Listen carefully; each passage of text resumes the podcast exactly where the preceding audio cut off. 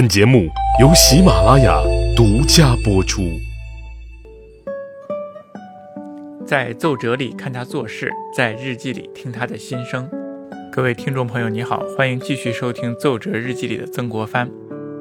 我们这几期呢都在讲天津教案，今天呢我们来做一个小小的总结，来聊一聊曾国藩到底最后是如何处理这个天津教案。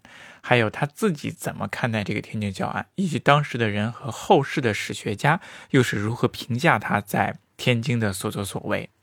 还是老规矩呢？我们讲之前呢，先来读一段曾国藩自己的文字。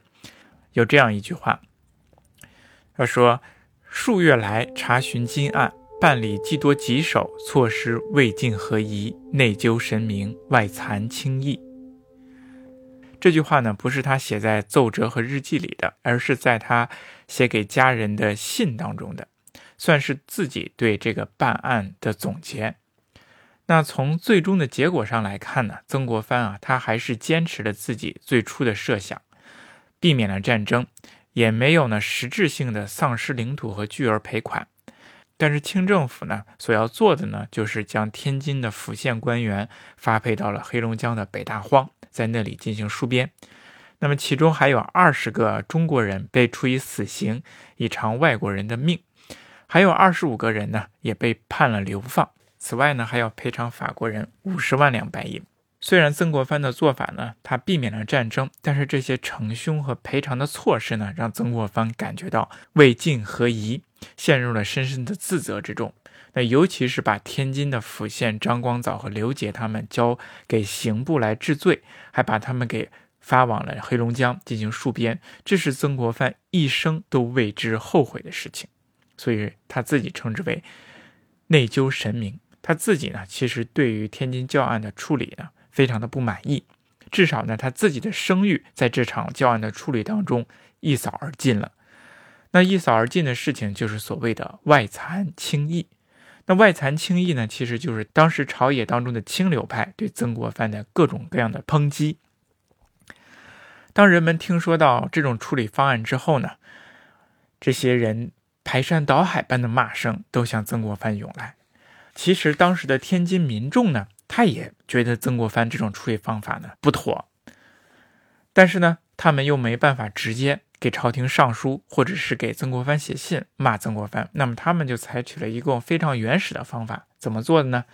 因为曾国藩呢，他在天津呢贴有各种各样的告示来宣告自己办案的一些情况，另外一个呢，还有给这个民众呢发的呃律令啊，或者是告示。那么在这种告示上呢，都会有曾国藩三个字儿。天津的民众呢，就在这些这些告示上有曾国藩。三个字儿的这这些地方呢，在他这个字儿前面呢，都挂了一缕白麻，用来讽刺曾国藩是在为外国人、为洋人披麻戴孝。我们中国的民众啊，自古以来骂人、整人都会想用各种各样的办法去讽刺他们，这是民众这一方面。那么当时的这个清流物役呢，对他呢骂声呢更是更多了。那么连这些湖南人都要划清跟曾国藩的界限。曾国藩呢，原来是在这个湖湘会馆这些地方呢，也写有题词或者是对联。湖南老乡呢，都把都把曾国藩签名题字的这些匾额或者是对联都给撕下来烧毁，以表示呢对他在这个天津教案处理的方式非常的不满。曾国藩呢自己呢也非常的难受，啊，心里非常的内疚，所以说他这个身体的状况呢一日不如一日了。那么在这种情况下呢，朝廷觉得曾国藩可以，哎歇一歇了，又趁着我们以前讲的江苏这个地方两江总督的马文祥呢被刺杀，借着这个案件呢，就把曾国藩从天津调到了南京，又重新担任两江总督来审理马文祥刺马案。那么在离开这个直隶总督任上的时候呢，曾国藩呢他就向朝廷举荐，由自己的学生李鸿章来接替自己。继续处理这个天津教案的一些收尾事宜，另外呢，也让他担任这个直隶总督。直隶总督是一个非常重要的位置。那么他从此呢，李鸿章就开始主持北方的一些洋务大局。另外呢，不断的和这个外国人相互交谈。连以后这个梁启超呢，也也曾经评价过，他说呀，李鸿章担任外交冲要的开始是在什么时候呢？就是在同治九年八月份，就是在接替曾国藩处理天津教案之后开始的。那个时候的李鸿章呢，这个梁启超是这么说的：他说那个时候的李鸿章就像天之骄子一样，顺风张帆，一日千里。那么李鸿章之所以有这么大的好的作为和好的表现呢，其实都是曾国藩在前面为他打下了基础。嗯，那曾国藩呢和李鸿章进行交接的时候呢，发生过一个非常著名的小故事谈话。那么这个谈话呢，可以算是道尽了曾国藩和李鸿章对待外国人的不同态度。这也是李鸿章后来给别人回忆的时候自己说的。他说呢，别人都知道我前半生的功名事业呢，都是我的老师曾国藩题写的。但是讲到了洋务呢，大家好像都认为，哎，我老师办理洋务不如我。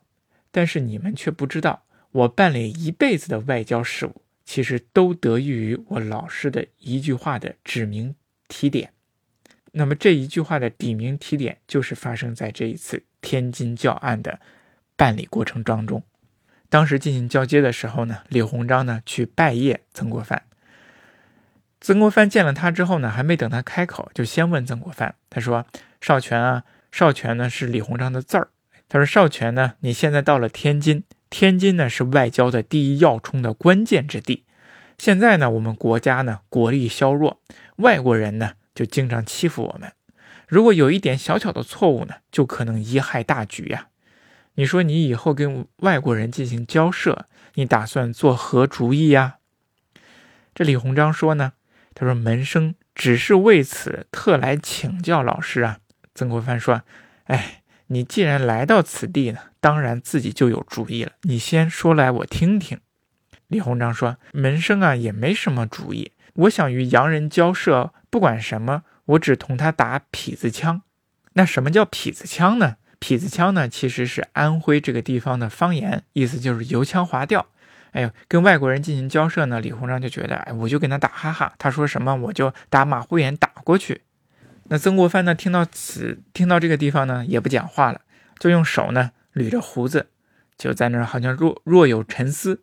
过了一会儿呢，慢慢开口说：“啊，痞子枪啊，痞子枪，我不懂是如何打法，你先试着跟我打一打。”哎，李鸿章一听这，觉得不对，觉得自己说错了。可能曾国藩我的老师呢，觉得我说这个打痞子枪呢不对，所以他连忙改口说：“说门生啊，信口胡说，我说错了，还请老师进行指教。”那曾国藩呢，又捋着胡子，捋了半天，然后慢慢的开口说：“以我看来呀，跟外国人打交道，还得要一个诚字，诚能动物。”我想洋人呢也能通此人情，圣人不是说吗？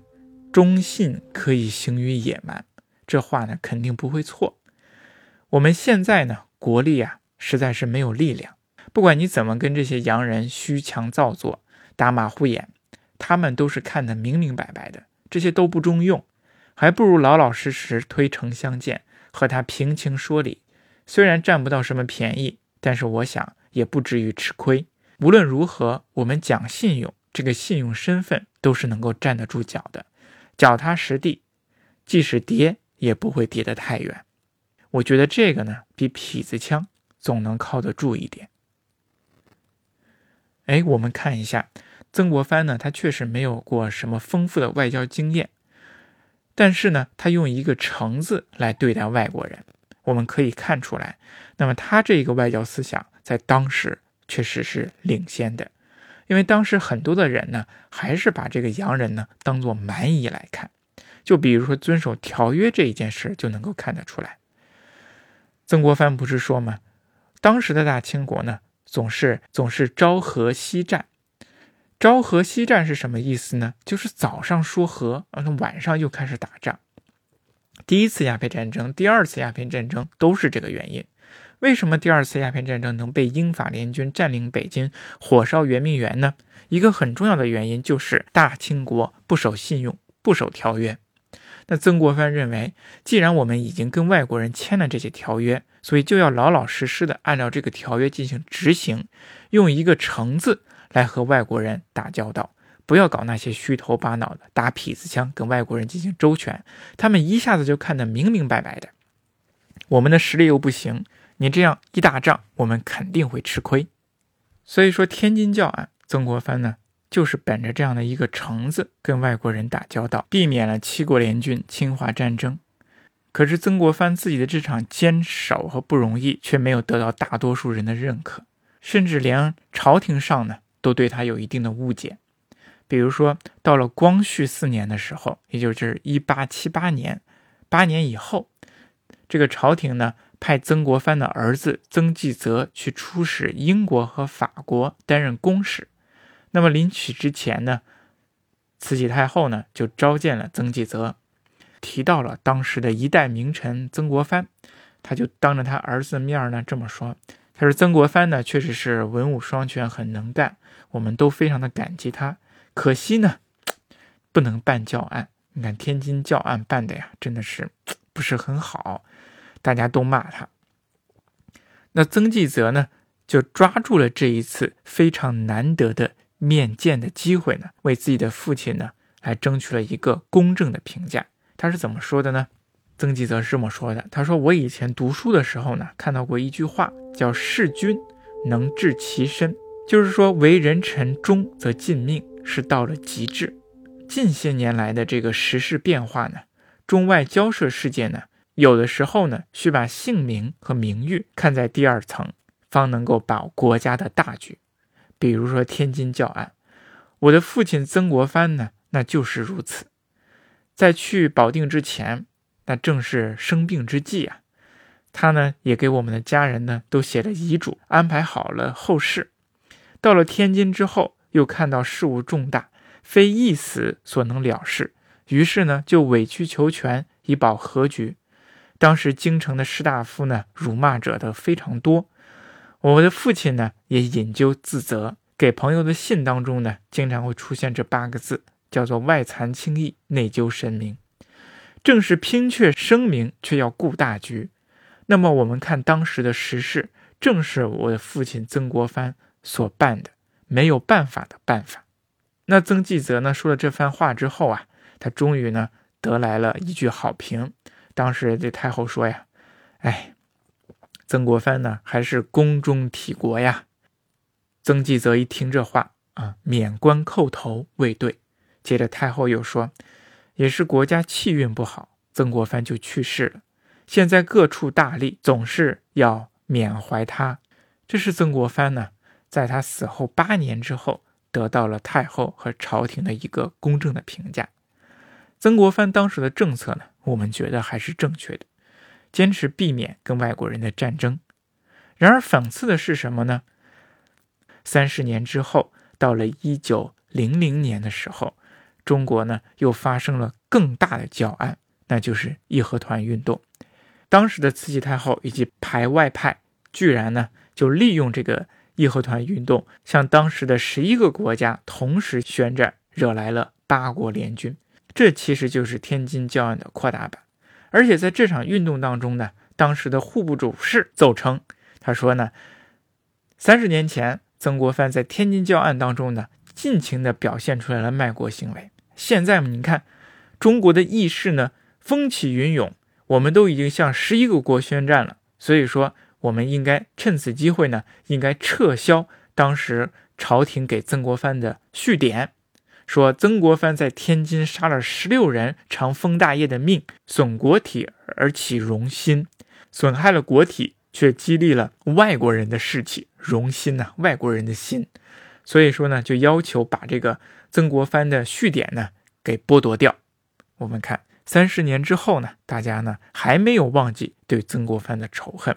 但是讽刺的是，向十一国宣战，惹来了八国联军，没有取得胜利，却让着太后和皇帝再一次西逃西安。所以说，我们可以通过这件事件呢，也可以印证出曾国藩在天津的处理的办法。是不得已而为之的办法，是没有办法的办法。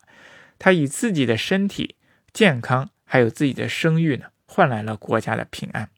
但是这个平安呢，也没有平多久。过不了几年，中法战争又爆发了。那我们接下来呢，再简单的说一说后世的史学家是如何对曾国藩进行评价的。那后世的史学家呢，嗯，那么后世呢，特别是我们新中国之后的这个史学家呢，对曾国藩的天津教案的这种所作所为呢，是持的全面的否定态度。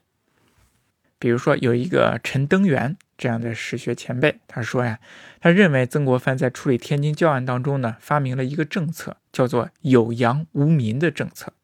有洋无民，有外国人洋人，没有人民，就是他眼中呢只有外国人，没有嗯人民。这说明什么？说明就是，呃，曾国藩就是个卖国贼呗。那么另外一个人叫做胡绳，他也是一个非常著名的史学家。他这样评价曾国藩说：“曾国藩的确是外国侵略者认为满意的工具。”范文澜应该都听说过，这是一个非常著名的史学家。他是这样说的：“他认为经过这次屈辱的外交，曾国藩的汉奸面目太暴露了，全国朝野互为卖国贼，人人得而诛之。”胡绳和范文澜都是当时特别出名的史学家。嗯，是我们的马克思主义史学家，他们对曾国他们对曾国藩的态度呢是这样的，认为他是一个完全的卖国贼，一个大汉奸。还有一位叫罗尔纲的，他是太平天国的研究专家，他这样说呢：总体曾国藩的一生，他是一个穷凶极恶、惨民已逞的大刽子手，他是内外卖国的大汉奸，他是一个集中国封建文化的反动黑暗面的大成的魔鬼。我们看范文澜、胡绳、罗尔纲，这都是我们中国史学界的泰山北斗的人物，他们都是马克思主义史学观。那么在当时的这种评价体系之下呢，他们得出了这样的一个观点，就是曾国藩就是一个穷凶极恶、罪大恶极的汉奸。但是呢，随着八十年代以后呢，这个人们对他的评价呢，开始呢，慢慢的有所了转变。比如当时的史学家呢，有这样说的，他说。以此而称曾国藩为汉奸卖国贼，则罪有过当。就是说，以曾国以曾国藩在天津的所作所为，就称为曾国藩为汉奸卖国贼的话，那就就是这个帽子呢扣的大了。那么还有史学家说，曾国藩的罪责是毋庸讳言的，那么把他作为汉奸这种理由呢，同样不成立。这是八十年代之后的，那么到现在，我们看对曾国藩的赞美呢，更越越来越多了。所以说，通过这一点呢，我们也可以看出来，这个对人物的评价呢，是不断的在变化的。那么，到底谁对谁错呢？不好说。历史的真相到底是在哪里呢？恐怕她真的是一个任人打扮的小姑娘。同一件事，同一个人，在不同的时代，他的解读却不一样。但是呢，我觉得说曾国藩是那种十恶不赦的大汉奸、卖国贼的话，我觉得还是言不由衷。可能当时的史学家呢说这种话呢，也是内疚神明的。好，我们今天呢就说到这里，谢谢。